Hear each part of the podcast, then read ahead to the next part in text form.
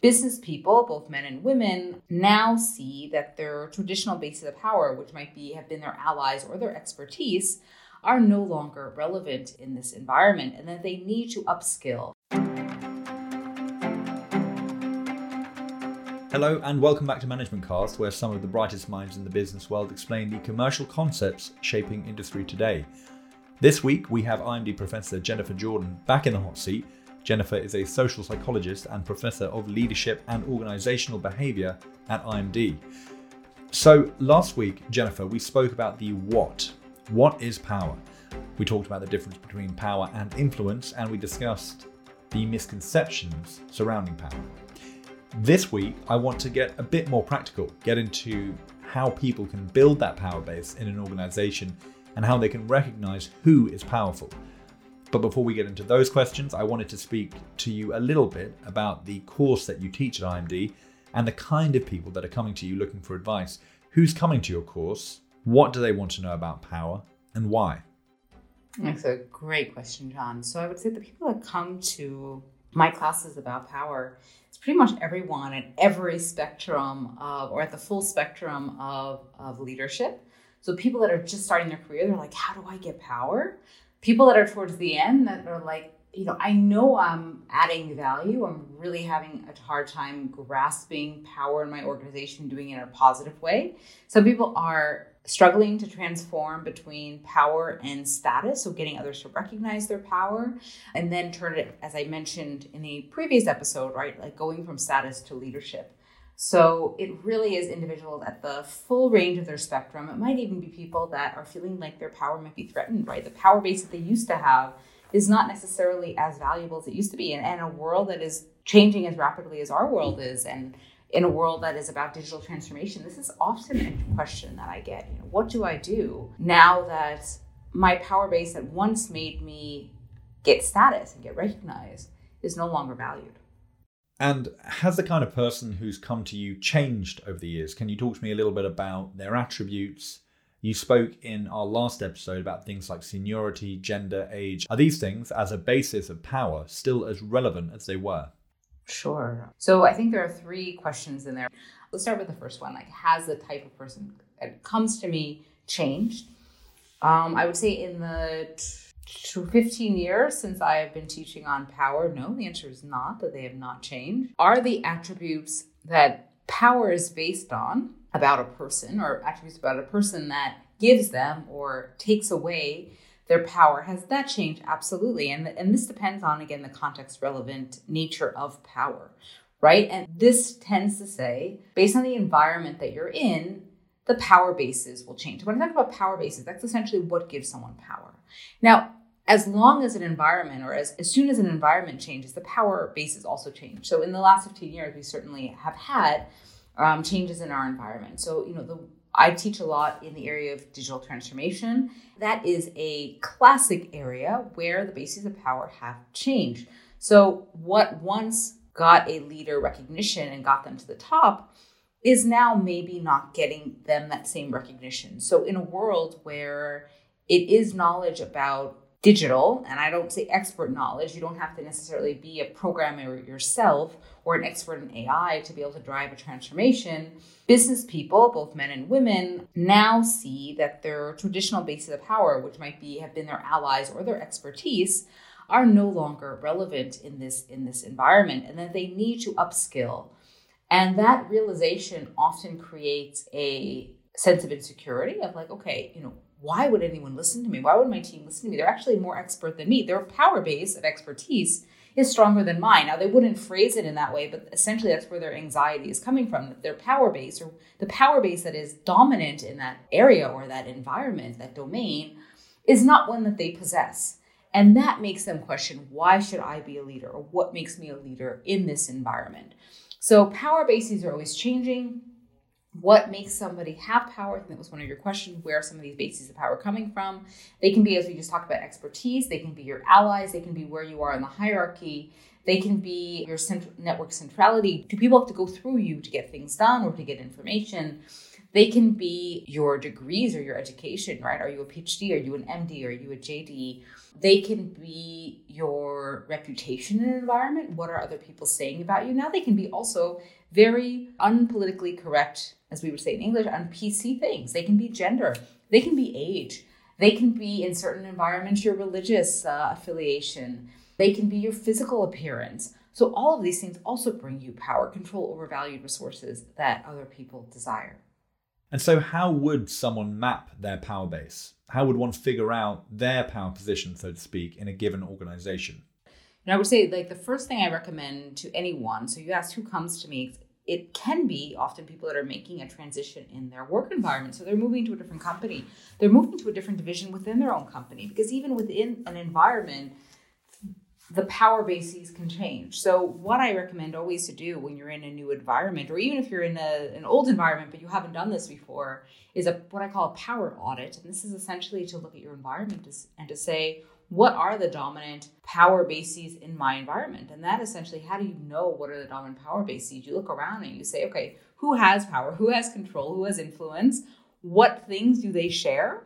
Is it a certain level of expertise? Is it their tenure in the organization? That they've been here for a long time? Is it that they're network central players? Is it that they have really strong allies? Is it whatever it might be?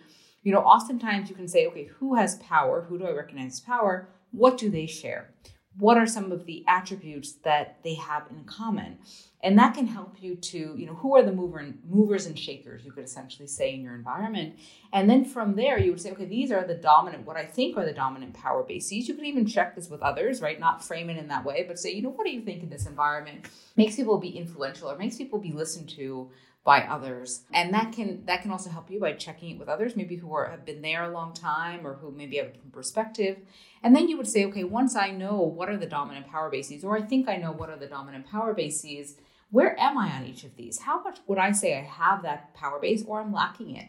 And for the ones that you have, really thinking about, okay, how do I maintain these? How do I fortify them or make sure that they, they stay?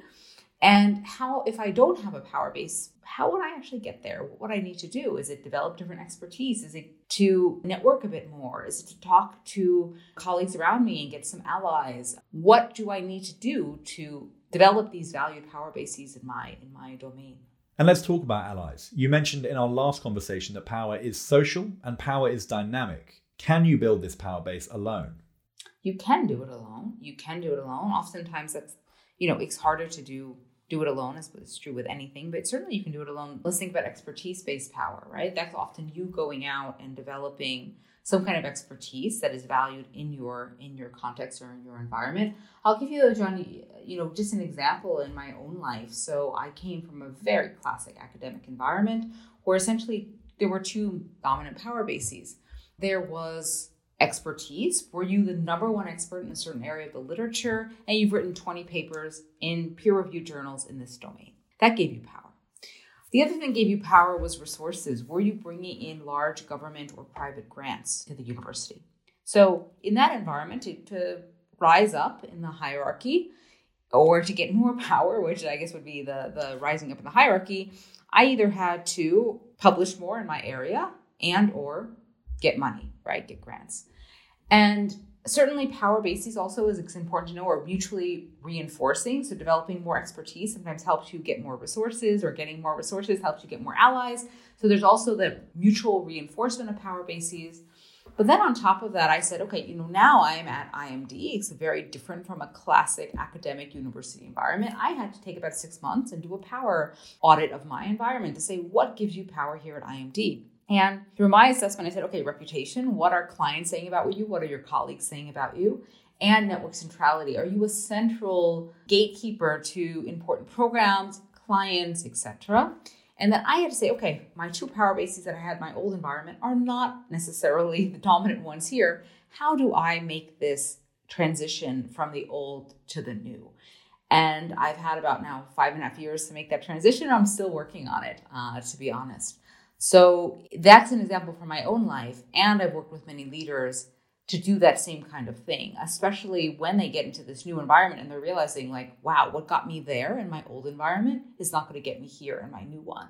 And that sometimes can be very scary to people because there's very few things that people hold on to as much as as their power. They sort of cling to it because of how much it is a currency and how important it is to getting where you want to get. And do you think letting go of power and these kinds of transitions become harder with age? No, I don't think it's harder with age. Actually, I think it's easier sometimes because maybe you've had more experience so you can recognize power bases more easily. And also, perhaps you have that, and I'm going to use this term very, very loosely, you have that wisdom to think about, okay, what do I need to do to get there? Now, if it's really expertise based power, yeah, maybe if, you know, if it, it, if it is about getting another degree or really training yourself or upskilling yourself in a certain domain, and you're at the last five years of your career, perhaps that makes it very hard. But I wouldn't say necessarily switching or transforming your power bases is harder as you age, not at all. And when it comes to building your power base, can you fake it till you make it to a certain degree? Is that possible? I don't think you can fake the power bases. I think you can fake your confidence that you have these power bases until you actually get them, which are two different things, right? Like, well, I guess you can fake expertise, but hopefully your environment is curious enough and airtight enough that you can't skate too far on just faking expertise. So I would say like you cannot fake that you can't fake that you have allies or that you're a network central player before people start to question that. And I think in a wise environment, people start to question that fairly soon. Now, can you fake your lack of security and your insecurity, kind of cover up your insecurity while you're building those power bases and your self confidence? Yes, I think you can do that. But I would strongly recommend that you are sincerely and genuinely building those power bases in a very real way rather than just faking it. Because I, as I said, environments fairly quickly uncover your lack of a true power base. Okay, so a word of warning there about trying to fake it. And in this episode, you've also spoken about how to do a power audit and the challenges of letting go of power. The last time we spoke, you mentioned certain attributes that may make you powerful, and I wanted to come back to that with my final question and ask whether you thought there were any particular characteristics which translate across all fields or that could be seen as universally valuable for building a power base. I actually am going to make a very bold statement and say actually there are no characteristics which translate across all fields some fields really care about expertise. It doesn't matter how confident or how awkward you are in your confidence. Some fields it's really all about network centrality. Uh, let's say that we're talking about the modeling or fashion world. Maybe it's all about physical appearance, right? That's what gives you power. Maybe in some domains it's all about money that you possess. So no, there are no, as strong as that may seem, there are no bases of power that are universally valued. Okay, Jennifer, I think that's a great place to finish up this week. Thank you again for coming on Management Cast. And just a reminder for all of our listeners Jennifer Jordan is a social psychologist and a professor of leadership and organizational behavior at IMD. Next time on the show, we'll be speaking again about the pitfalls to avoid when building a power base within your organization. Thanks so much. We'll see you next time.